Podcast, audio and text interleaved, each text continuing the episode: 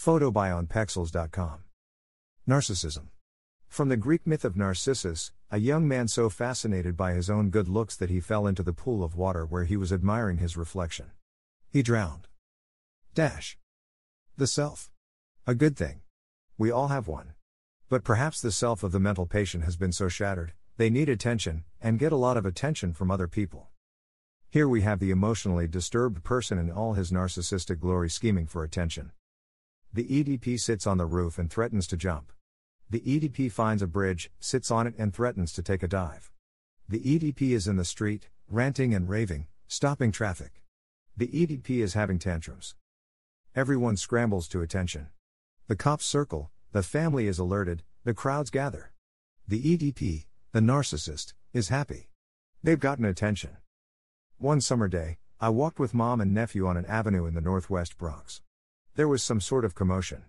A young woman, naked from head to toe, was in the street. An ambulance was there. She just banged on the fenders and bared her teeth at the medics. Then she paraded, stark naked, down the avenue. Crowds gathered on the sidewalks, nobody knew what to say. There was a hint of hilarity and a hint of shock. The woman led a caravan of cop cars and ambulances down the road. She was finally apprehended, covered with a sheet, put on a gurney and whisked away to the nearest psych ward. I would say she got enough attention that day to keep her going for a while. A cry for help? Maybe this attention seeking is just a cry for help. A way of saying, I feel desperate and I need someone to really look at me. Yet it continues after the exhausted professionals and family have done their best to surround the EDP with gifts, soothing words, a treatment plan. The EDP grabs their chance and talks everyone's ear off. The conversation is always about me, me, me. The EDP grabs the spotlight and won't let go. The EDP feels slighted and stops their medicine. The EDP shows up at the doctor's house when he is on vacation. The EDP swallows just enough pills to end up in the hospital and get more TLC. I attribute it to megalomania. A way of saying, I am important, so important. I can't be left alone. I can't handle my life. So you all have to make a circle around me to make sure I am okay. Forever. The attention seeking continues for years. Luckily, in my case, I just got sick of it. It was too exhausting for me. And we all don't need life, interrupted.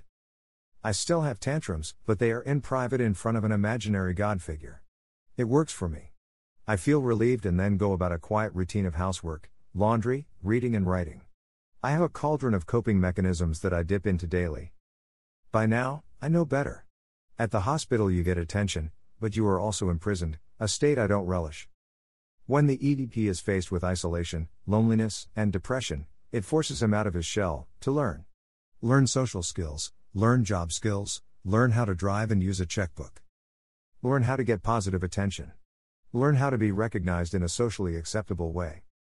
When the EDP is faced with cold and gray, when their spirit slacks, they must put their arms around themselves and practice self soothing. They must learn a healthy self love. They must be their own best friend. Peer workers and professionals are all too familiar with the narcissist EDP. They call them, they meet them. They help them get hooked up with resources that will relieve economic stress insurance, food stamps, cash assistance, and other social services. They accompany them to job interviews, they help them with their resumes, they assist in registering and finding aid for education. They tend to their emotional needs, listening, listening, listening, there are many EDPS who are cooperative and appreciative, joys to work with. Many who learn and progress, many who become peer workers themselves. And then there is the young female EDP sobbing, crying, calling 911. She knows of no other way to be surrounded by good looking males with jobs. When the ambulances, police cars, and fire engines arrive, she renews her moaning and at the same time adjusts her hair and straightens her blouse, in preparation for her date at the emergency room. There are the males who talk loudly about their sexual exploits, guns, and heroic deeds. There are the EDPs who are highly jealous of the peer workers who have somehow made progress with their lives. They insult and abuse them. Rather than accept their help and suggestions, they engage in competition with them. The peer workers let out a sigh, struggle through the encounter, and go home, where, more often than not, they have to face an evening of struggling with their own demons. I realize that the mentally ill are severely damaged and are asking for help with their antics. But do you have to express your suffering in such florid ways? Do you have to trample over social norms? Do you have to violate others' rights and be inconsiderate? Suffering quietly may be effective in gaining the right kind of attention, which might help you get over the need for a circus act. And then there is the learning curve. I had a doctor who told me he would work with me. How long? I asked. As long as it takes, he replied. That means I could make the same mistakes over and over until I finally learned how to be constructive, not self destructive. The learning curve can be months or years.